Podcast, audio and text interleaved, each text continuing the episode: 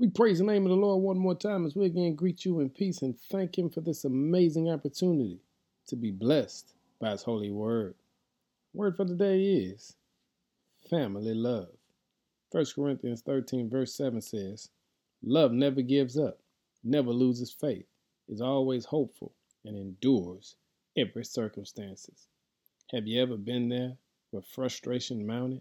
Your heart was broken, Arguments like this had taken place many times before, but it seems that this time it's just bad. It's worse than it's ever been, not just with one child, but with multiple children. During this particular episode, we were smack dead in the middle of other family crises. Each day brought another fight. Some clashes were more disruptive than others. Some aroused deep sadness, others harsh feelings. You see, every family has been there. Maybe you're there right now. Family conflict can be the worst, especially if you're the parent.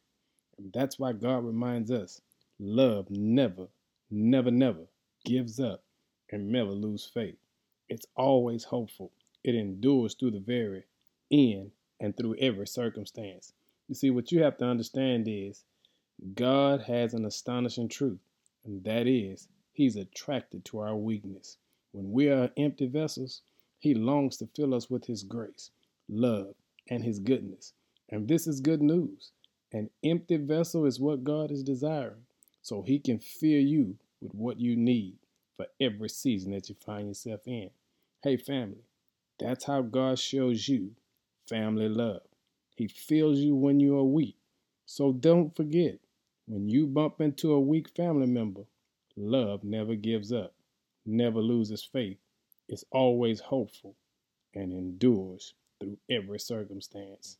Express family love and then tell God thank you. In Jesus' name, amen.